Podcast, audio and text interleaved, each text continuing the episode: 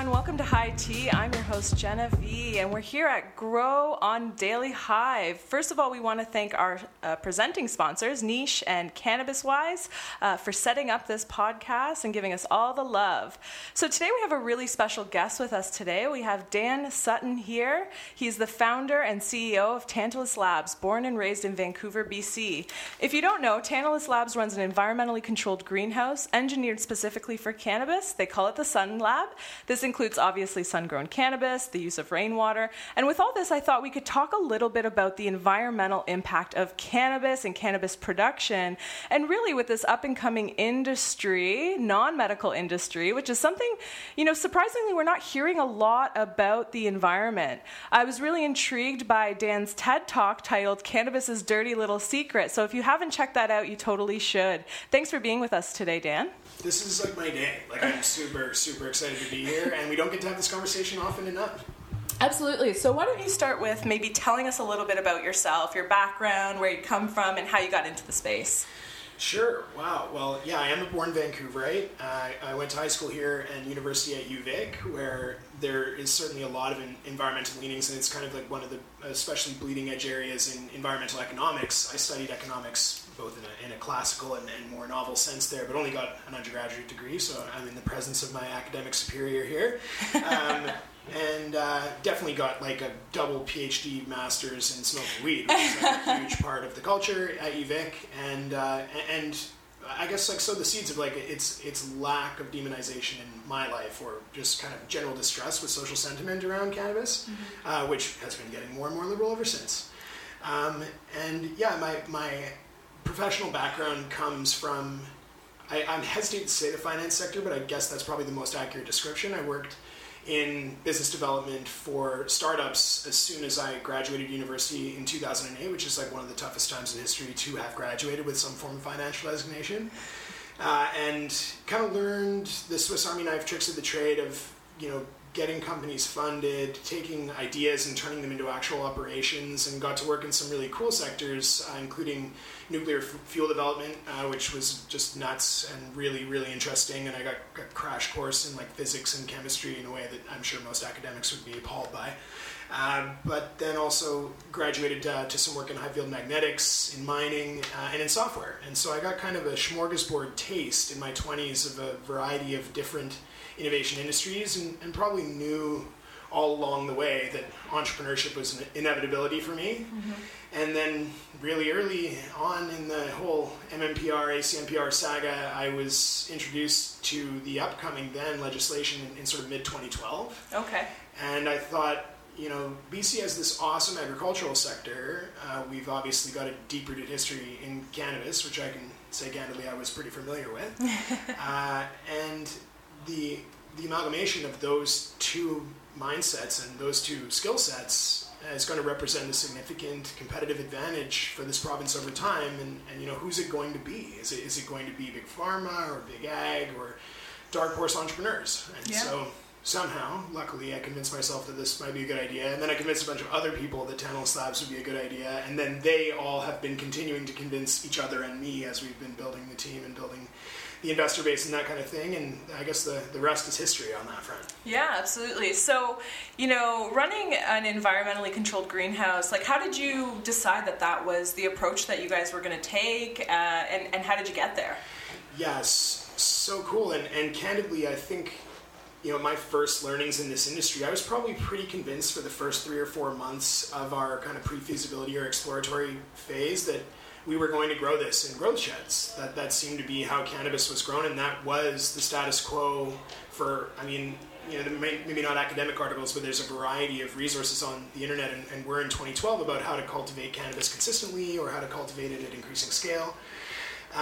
And so I sat down with my kind of original advisory board, which was comprised of a specialist in nursery services, a specialist in greenhouse horticulture and greenhouse science, my uncle, who's a PhD biologist, plant biologist, and then we did have some help from a specialist in pharmaceuticals.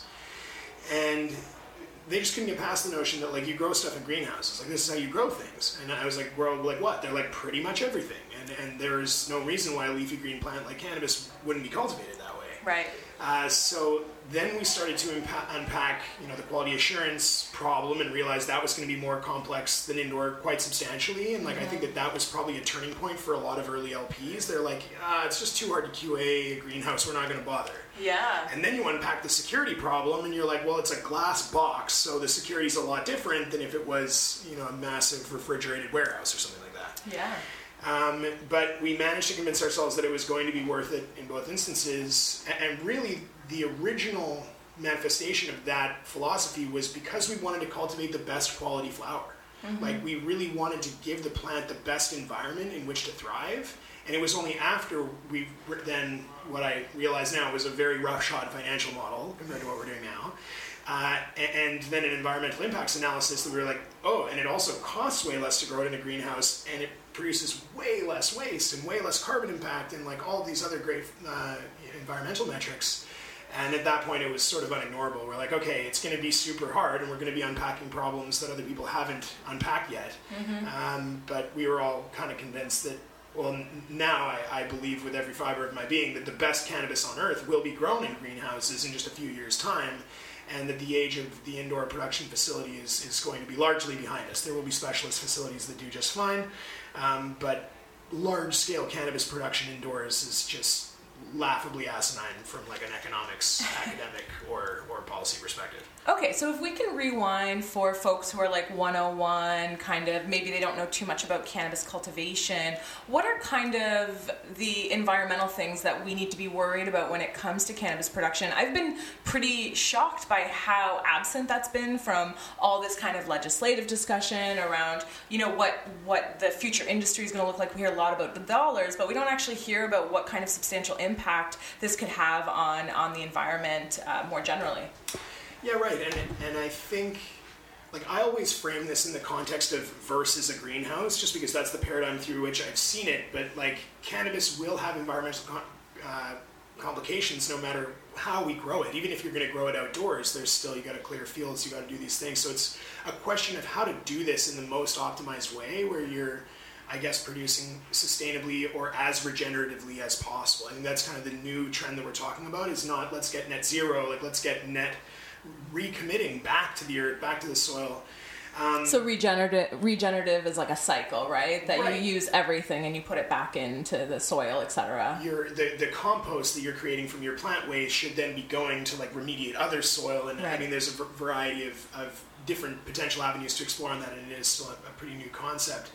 But when you look at just aggregate electricity demand, acknowledging that there are areas in Canada where there is cleaner electricity, but from a North American perspective, 40 to 60% of our energy is super dirty, our electricity is super dirty, depending on who you ask, and that's usually coal-fired plants or even oil-fired stuff, and then natural gas is sort of somewhere in that spectrum. Right.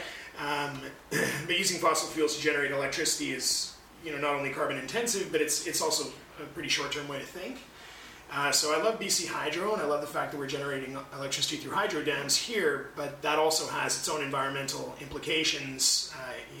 Damming the Seymour watershed had implications at that time, and there are ongoing maintenance costs that do create environmental impact. So, assuming then electricity, you want to use less of it, probably. There's no way to get around the notion that the less electricity you use, especially when you can find substantial reductions in electricity demand, that's a net positive. That's a good thing to be pursuing in cannabis cultivation. So the numbers are super staggering, and I was privileged to be able to research this for the TED Talk that you mentioned. Thanks for calling that into action. And if you want all of this in 8 minutes, that's the best place to go. But, in really energy-intensive states like California, where average energy use per household is really high, and also the state's aggregate number of households is really high, indoor cannabis cultivation today is estimated to account for 3% of all of the electricity use in California. It's a staggering amount of electricity. That is wild. And across North America, that averages out to about 1% of our aggregate North American electricity demand. Wow. So you frame that up from the context of okay, well, we all know we've been investing in renewables. We all know we've been looking to get cleaner electricity. All of the solar panels in North America only account for less than 1% of the aggregate electricity generation. So we are not even close to offsetting all the work that's been done from the solar industry because of this relatively dirty and high energy use indoor cultivation style. Mm-hmm. Now, what a lot of people don't realize is that it's actually a vicious cycle when it comes to indoor production, because you're not just paying for lights. Certainly, tight arrays of 1,000-watt double-ended light bulbs that demand a lot of electricity, draw a lot of amps to be able to run. That is a huge demand on electricity in and of itself to create an inferior light input to your plant than you would get from the sun. But that also creates heat. And then you have to use AC to reduce that temperature. And then that messes up. Can I swear on this? You sure can. That fucks up your humidity. And organic grower humidity is going to be one of your key risk mitigators around disease or mold or issues with crop health. And right. Humidity is a really important barometer. You see what I did there? And so you end up borrowing from Peter to pay Paul in all these ongoing scenarios. Like in a drug analogy, it's like the side effects from this pill make me not sleep, so then I need sleeping pills, and that messes up my digestion. Right. So we're actually seeing, even in environmentally controlled greenhouses that do have a lot of environmental technology and mechanization and infrastructure in ours, about a 90% reduction per square meter in the demand for electricity that you would need relative to indoor. Wow. And as we see a transition to lower levels of control, as people get more dialed in on specific regional cultivation, if you were to throw cannabis outside for the summer in the Gulf Islands, spoiler alert, it's been happening for 40 years, it does an amazing job just in and of its own environment. So it's feasible that we could see regulated production that requires even less control over the next few years, and that could reduce your energy savings substantially. Mm-hmm. But even for more traditional greenhouse growing, I know I've been rambling on close on this, is the switch from indoor to greenhouse is like a massive ROI opportunity. The fine-tuning of greenhouses is still an awesome opportunity in reducing the amount of natural gas you use for heating, finding areas that make the most sense to grow, like regional selection. These are all awesome things. But before we start dialing those knobs in and finding sustainable packaging and all that stuff, we're talking about a really substantially impactful, globally impactful reduction of energy demand just from switching from indoor to greenhouse, which... Even if you're not an environmentalist or you don't like the environment, you should do out of your own economic self-interest anyway. Yeah. So I'm really big on that message. It doesn't have to be the fanciest greenhouse in the world. We love Sun Lab, and it's a really cool piece of infrastructure, but any greenhouse will do when it comes to sustainability of cannabis.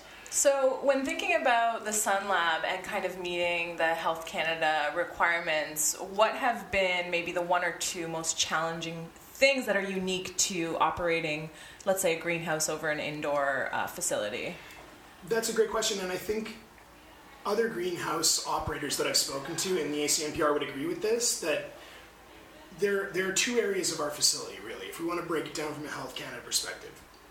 There's a greenhouse that has some degree of air filtration, but not perfect air filtration.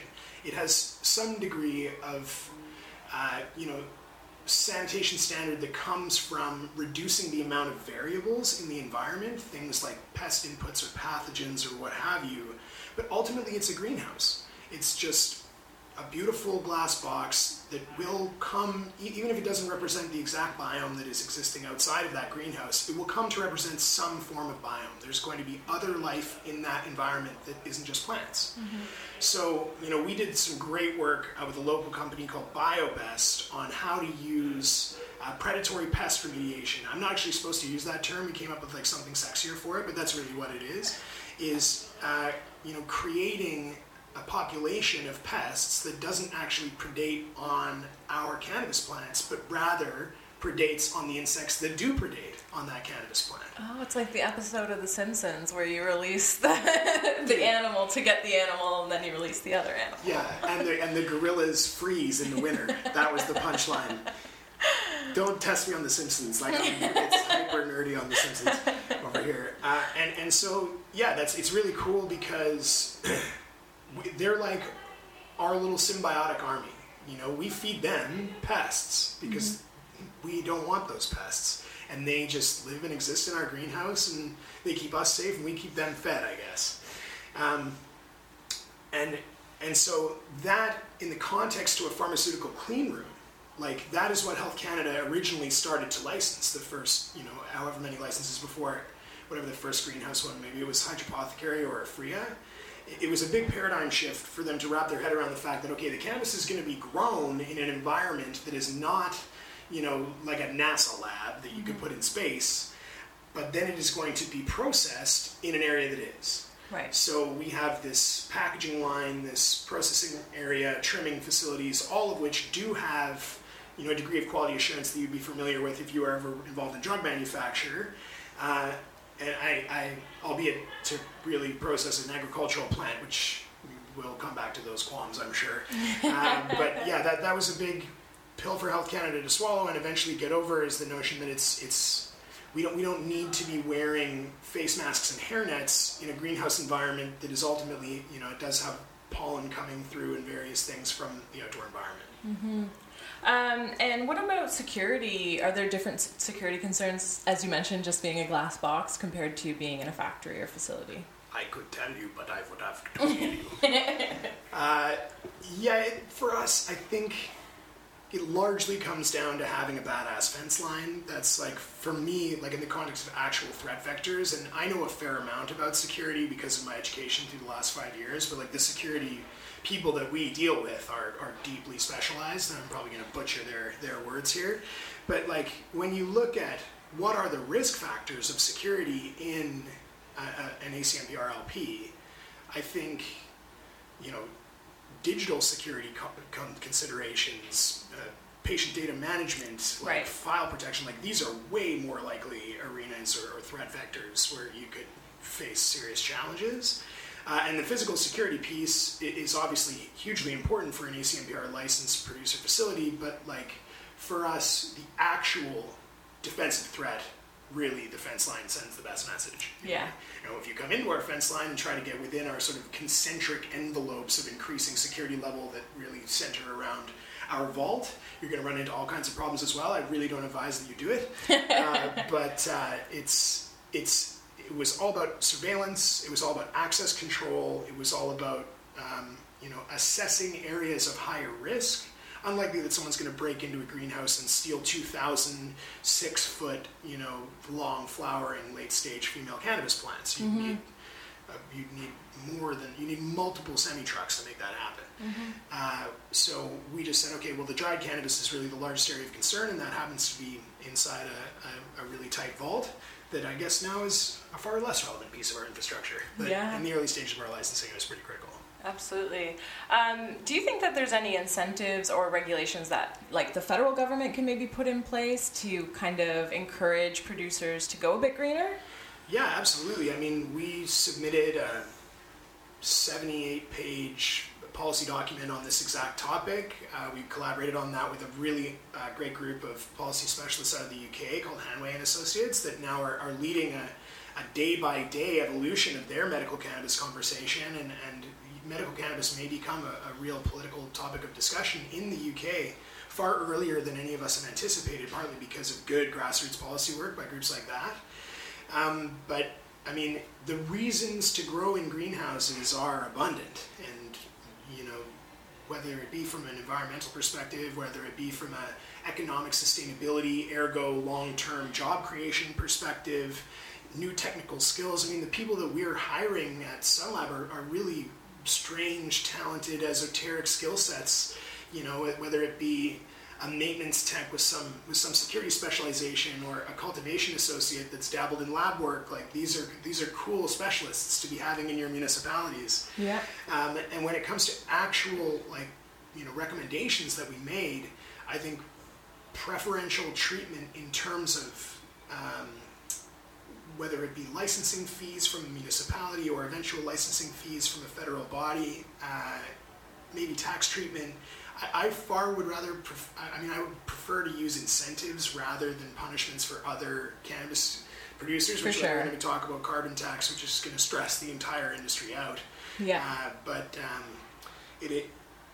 it's an arena that I think we need to have deep discussions on, because once we decide that there are viable incentives, I mean, we have great standards for real estate, you know, development like LEED and these other cool things.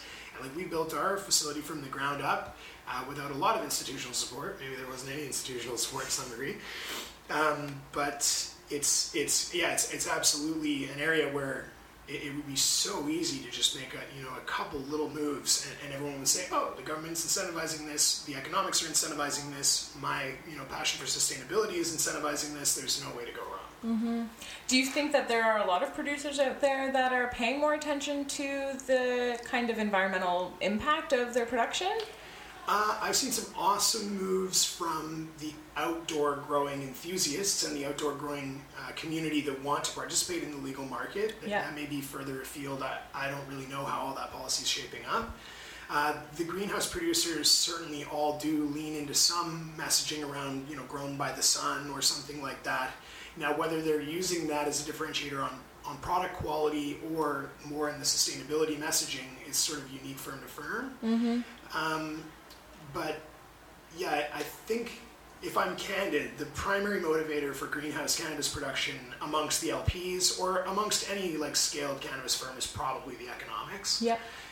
And fine, I don't care how you get to the conclusion, as long as you're doing it the right way. It happens to be this incredible intersectionality between the economics and lower energy demand production. But I don't know. I guess. I'm a BC guy. I'm a granola muncher at the core of my being, so I can't help but be super stoked on that. And I did read that you grew up in Kits. Yes, I grew up in Kits. I grew up hiking these local mountains. I mean, it's horrible, the stereotypes. I was a full snowboarder bro when I was a kid, skater kid, that's that.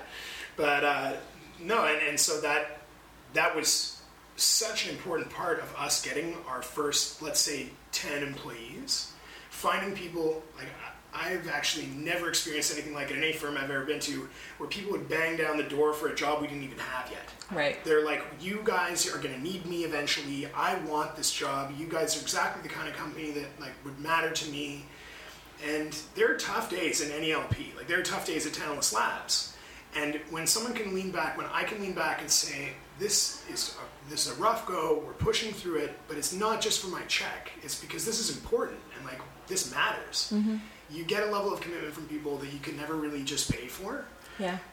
And that's one of my favorite facets of what you would call the Tantalus Labs brand, I guess, which is just our story played out through the way that we articulate it. And people notice. They're like, oh, these guys deeply care about sustainability and ag tech, and I'm that person. I'm that girl, yeah. I'm that guy, and I want to be a part of that. Yeah. And as a result, we have an incredible team of specialists that's growing every day. How many people do you have there at Tantalus Labs now? We have 18. Oh, wow. Running a 75,000 square foot facility, but 7 of those 18 are actually marketing, finance, admin, those kind of humans, so they don't even do the operations. Mm-hmm. So I think we are adding to our team pretty substantially right now. We'll probably be 20 or 25 by the end of the year. Yeah. But the thing about Sun Lab is it'll never really get to 100. It might get to 40. Depending on what kind of ancillary activities we want to do, if we want to internalize oil extraction or an edibles production line or something like that, we could see some diversification of the specializations. But we've been really good with automation and mechanization, not in a robots moving the plants around way, but in a way that controls process, controls environment, controls all of these parameters that affect plant health. And so we just don't need a ton of people to run the whole squad, and that's, to me, the best thing you can do for business defensibility. Mm-hmm. We just need a handful of patients, and we're going to be okay. Yeah, and with your I read the white paper with Hanway Associates. How did you guys distribute that? What did you guys send that out to politicians? What was the response? It just seems like nobody's talking about it. So I'm just wondering how it got out there, what the feedback you got was. Yeah, so we did stakeholder maps there with the federal government, with the British Columbian provincial government, with a variety of municipal governments kind of dotted throughout the country. And I think there were some municipal distribution mediums. You could give it to the Canadian, I'm going to butcher it, I don't know, the Canadian Association of Municipalities or something like that. Yeah. And then they got it out for us too. And in the federal government, we were looking both for environmental policy makers and then drug policy people and mm-hmm. then politicians, bureaucrats. It was a pretty diverse, differentiated group of people because we just didn't really know who was going to pick up on it. Mm-hmm. And sure enough, no one did.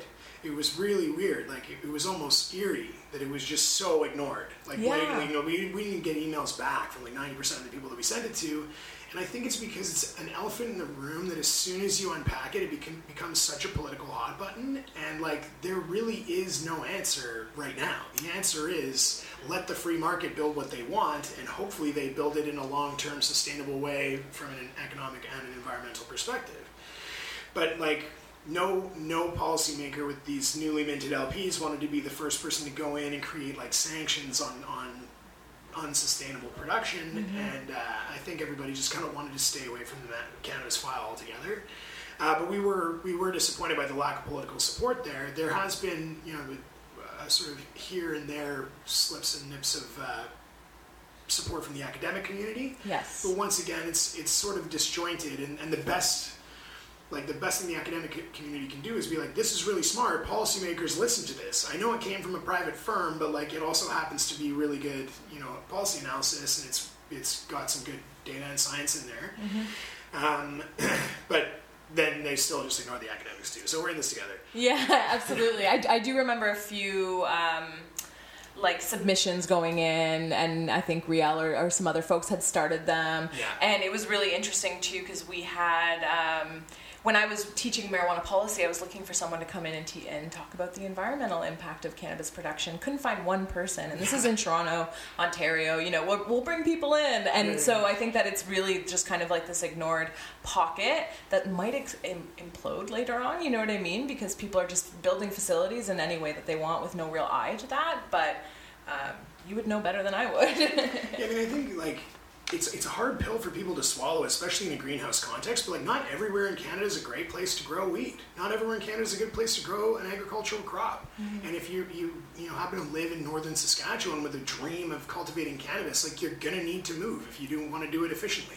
Yeah. We've got the Fraser Valley, we've got southern Vancouver Island, the Gulf Islands, areas in the Kootenays. We got southern Ontario, even mm-hmm. areas of southern Quebec that are beautiful places to grow all different kinds of plants. Yeah. But like one of my early advisors, a fellow by the name of Dr. Stephen Grossnickle, who's written textbooks, he's got a ton of policies work. He's an incredible genius. He's an absolutely brilliant guy. He's like kept on saying always, you know, I can grow pineapples in the Arctic. They're just going to be some expensive pineapples. Yeah, that's right. So what is it about kind of where your facility is located? Like, the weather's obviously milder, but I mean, one thing that I noticed when I moved to Vancouver was it was 30 days of no sun. So how does that kind of impact not just, where you guys decide to put your facility, but also, I mean, is there supplementing and things like that needs to happen? Yeah, and I mean, we had a really dark first quarter. Like, yes. we ended up running veg times a lot longer in some plants. We ran some plants smaller. Like, we're kind of experimenting with a bunch of different styles of cultivation, because it looks like, you know, in the summer this is an awesome place to grow weed, and for three cycles, you know, three full cannabis growth cycles, it's a fine time to do it. But if you want to get that fourth, you're going to have to be a bit cute about it, and that might be longer flowering times. It mm-hmm. certainly will be supplemental lighting in the form of day length extension, okay. which actually, like, even if you were in an equatorial country, you still might have to consider that at some points in your growth cycle, because you will need to give the plant more light than just its 12 to 12 light cycle. But yes, every commercial greenhouse in this area of the world uses photoperiod extension, and like, greenhouses are not a perfect solution yet. Mm-hmm. If you want to do a one season field crop, like run one set of plants, like to be 20 feet tall all summer long, that's going to be your most sustainable way to cultivate cannabis outdoors. I can't wait to do it. I hope the Tantalus gets a chance to bite off a chunk of that problem, because it's going to be so interesting to do it in a quality assured context. Yeah.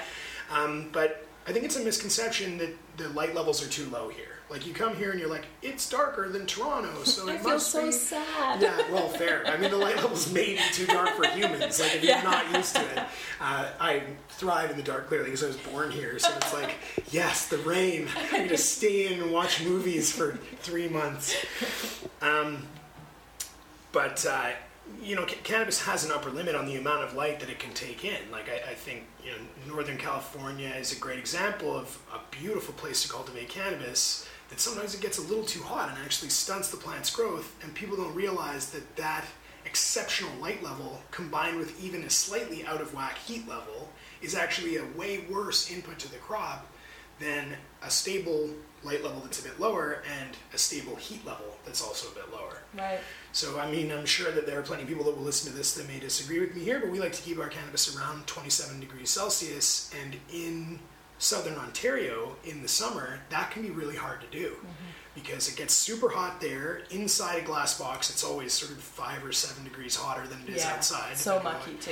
And the humidity gets crazy, and then that is, as I mentioned before, a huge risk factor around a lot of the threats to passability through the ACMPR standard. If there's any mold, right, you know, a variety of different kinds of mildews, and that humidity also, it can leave the plants weakened and susceptible to disease, susceptible to pest infestation, problems that a variety of LPs have been struggling with that we are just passively a little bit less disposed to, because our summer is sort of 25 degrees, our winter is sort of 5 degrees. It's a little wet, and ventilation is a huge part of how we make our greenhouse successful for growing cannabis. But this analogy always kind of leads me to the notion that, like, we're growing amazing tomatoes in this area of the world. We're growing amazing peppers. There's even, like, some smaller greenhouses are doing fruit in the summertime, and it's great. It's a great place to grow plants. It's a great place to grow cannabis, and it's not because we need to, like, replicate nature, you know, in a box. It's because we only need to nudge nature in the right direction and keep the plants a bit drier than they might normally be, to have a great cultivation cycle. Yeah, that's totally fair. And what about, I remember this thread on Twitter a long time ago where people were putting out calls on, you know, is there any sustainable packaging that is childproof? I feel like that is, you know, really difficult. I always see photos from patients that are just like buckets and buckets of containers and other kinds of, you know, packaging. So, you know, what are you guys doing on the packaging front?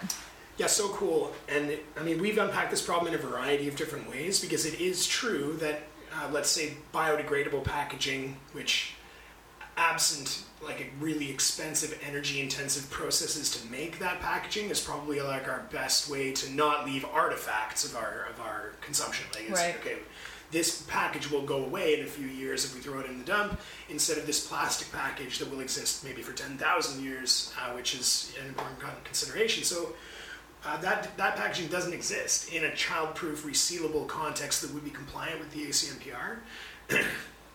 We are unpacking a few child-resistant packaging-specific complications with our regulator right now, and they're very meticulously detailed. Like, they really don't want a problem with a kid opening some of this package and somehow hurting themselves. I don't really follow that logic, but like, anyway, that's just they're dead serious. Right. They're dead serious. Yeah. They really want this to be child-proof and resealable and have a lab that's not us say that that's what that is. That's what the regulator does. I keep telling everybody, you can't blame the ref. Like, this is what this is. So we originally had a conversation around repurposing glass packaging. So we said, okay, we want to do a beautiful glass jar with a resealable lid. It's, what do you call it? Screen printed. And it just looks gorgeous. It's a great thing to have on your coffee table if you honor cannabis in your household. We honor cannabis in our households, and we're like, this is what we would want to see. This is just like packaging that we would want to buy. And so then we thought, okay, well, it's glass, so people are probably more likely to reuse them. Maybe they'll give them as gifts. Maybe we could have a little thing on our blog that's like how to make a candle out of this. And you know, I guess the number one way to look at this, if we can do biodegradable packaging, is give people packaging that's not totally useless as soon as it's open. Absolutely. And then that kind of iterated into this realization that people were getting fed up with, you know, various LPs just sending them these crazy packaging experiences every single time they ordered. So Tantalus Labs intends to have repeat customers. We want people to open that first package and be like, oh, this is what I need. This is really clean cannabis, you know, beautiful strains, really well grown, meticulously cared for. I'm happy with these guys. I want to buy from them again and again. And so we want to give that first packaging experience that's just like really cool, and clearly people cared about it. And you open it up and you're like, oh, like weed, it's treated with respect. Super excited, yeah. Someone like doesn't think weed is just like a Ziploc bag thing. They're like, they put time and energy and meticulous care into the cultivation process, and then we want to honor that process with an unboxing experience. So the first time you order from Tantalus Labs, which I encourage all the listeners of this show to do, you'll have this really cool and beautiful, like our kind of, you know, Cadillac, like this is what we would do every time if we could, and if we could do it in a sustainable way, it'd be super fun. And then the next order, we're just going to give you a re-up. You can keep your existing glass jar, and we'll give you a packaged, beautiful bag. It's resealable, it's childproof. Maybe the closest LP in comparison would be Tilray, and that is going to serve as both a travel pouch, because you can bring it around with you without having a big jar in your pocket, and then also a refill to your more deluxe packaging experience. I think that's actually a really great idea, because I remember when I was with an LP, I really liked unwrapping the first box. It was super exciting. Everything was really pretty. There was like tissue and all that stuff. But afterwards, I'd get really annoyed. I was just sick of having all of these plastic jars. It's more trips to the recycling bin. Yeah, I just don't know what to, and also I didn't like carrying cannabis in those jars either. So that sounds really cool, but it seems really tricky to find something that meets the requirements. Like even the childproof packaging piece can be really, really difficult. Yeah, I mean, skip a step for other LPs that will inevitably come to this probably in the late stages of your pre-sales inspection licensing. Like,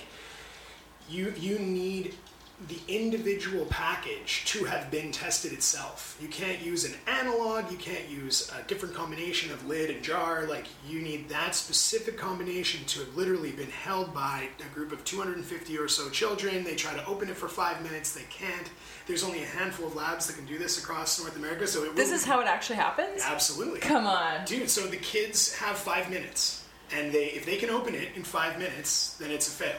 And if they can't, or if 80% of them can't, then it's a pass. And do you know how old these kids are? These are all these questions you might not know. I've been reading up on this stuff. Like, I know the ISO 8731 standard on international packaging. Tell me. Yeah. So I think the kids are 5, and then they also do it with seniors, because the seniors need to be able to open it. So it's like a sweet spot in between the old and the young. Yeah. If you make it too hard to open and seniors can't get into it, we're going to have people that die because they can't access their medication. Right. So in the course of cannabis, that might not be quite as dire. Yeah. No one is taking cannabis. But packaging more generally for medications, yeah. Right. Yeah, so just word of the wise, if you want to be an LP, get really good at packaging and only buy from suppliers that can guarantee that specific package has been tested. Wow. I had no idea. That's so interesting. All right, I'm going to throw you a question here that I got from a friend of mine who is an environmentalist, Pat DeRoshi. Thanks, Pat. Hey, Pat.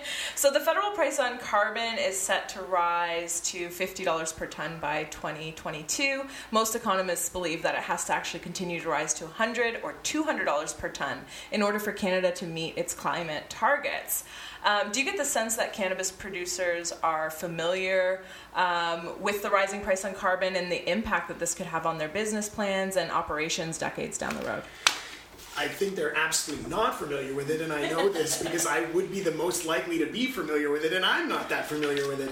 But, I mean, my candid answer to that is that not a lot of licensed producers are thinking very far down the road. This is a really exciting industry that requires, day-to-day changes in strategy, and so it's kind of hard to be like, this is our 6-month plan when you know you're inevitably going to trash it as we go. But the rising price of carbon will affect producers, both in a greenhouse environment and indoor producers, more so if they are in an area where it is carbon intensive to generate electricity, of which there aren't like a ton in Canada, but like certainly if you're running an off-grid facility that has diesel generators or something like that, like that's going to really hit you in the bottom line. Like that's not a facility that you want to be operating.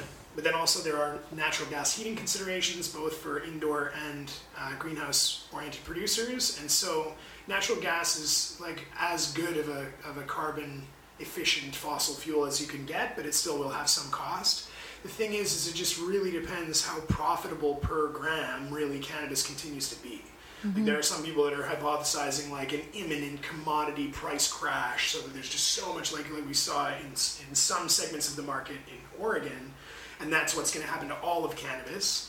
I really don't think that that's actually how it's going to play out, but I don't have a crystal ball, so I always make allowances for like in that eventual scenario, it will not have this crazy profit margin that will then justify, well, let's just build it wherever and put it wherever. And there really will be centralization of production, and I mean hopefully globalized centralization of production in agricultural regions that are just more efficient environmentally. I'd love to grow some cannabis in Colombia. It's an incredible place to grow a variety of different kinds of products, and I mean I love cultivating in the Fraser Valley, but Colombia would be a whole different trip, and it also would be inherently far less carbon intensive because it's like All the things that we're trying to do at Sun Lab, they just happen when the sun rises in Colombia. Yeah. We're just trying to imitate Colombia, like a little bit. So that's an interesting facet of that. But I don't think anyone's really prepared for carbon tax, and it may have, especially on commodity grade producers, it will have a tangible impact on your bottom line. Mm-hmm. Have you noticed more so in the last few years that there's just been more greenhouses, more people that are approaching their business plans with the environment in mind, or is it still kind of a peripheral thing for most producers or entrepreneurs that you run into? Well, if you look at the funded capacity, which is a metric on the stock market that I love to make fun of because it doesn't discount effectively for execution risk. But if you look at how many LPs have raised money on the back of building a new facility or expanding a facility, right, 70% plus of that infrastructure is destined to be greenhouses today.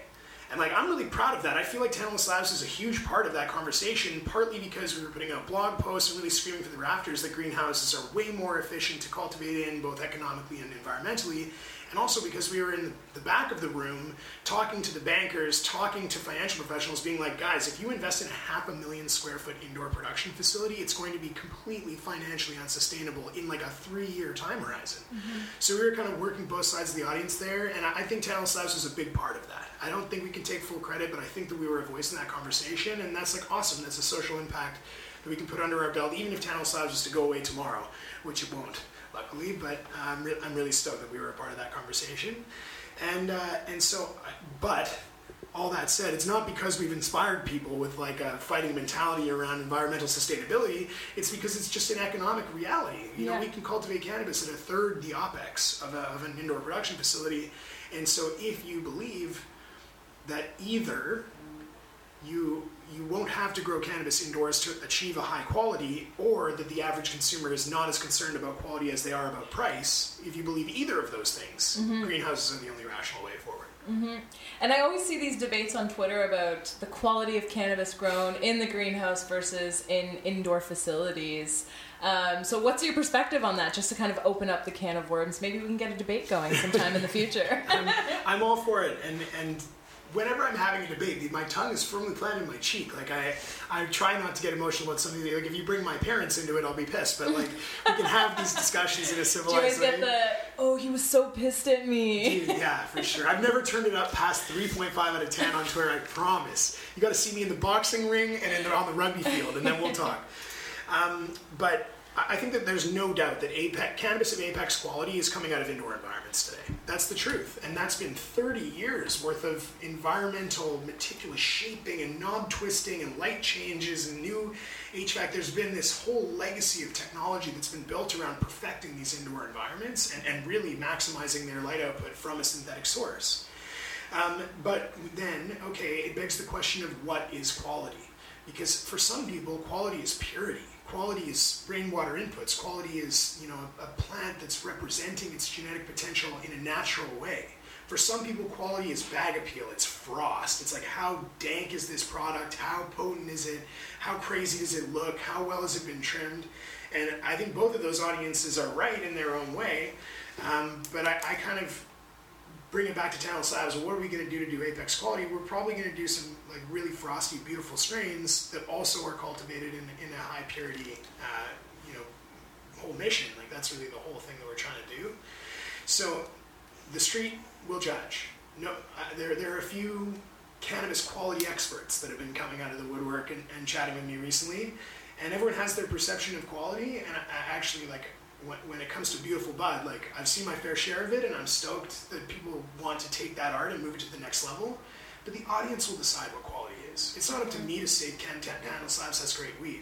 Tantalus Labs has a great process to cultivate weed, and we care very deeply about the meticulous details of drying and finishing and curing and humidity levels and bud moisture content, terpenography, all these really cool metrics. But then once it's out of our hands, that's when the audience gets to decide, this is good quality, I like it, or not. Right. And we're not out here trying to say, this is what the quality is.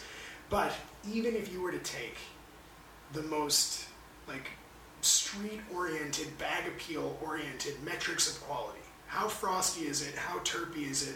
What does the bud look like when it's hand-trimmed?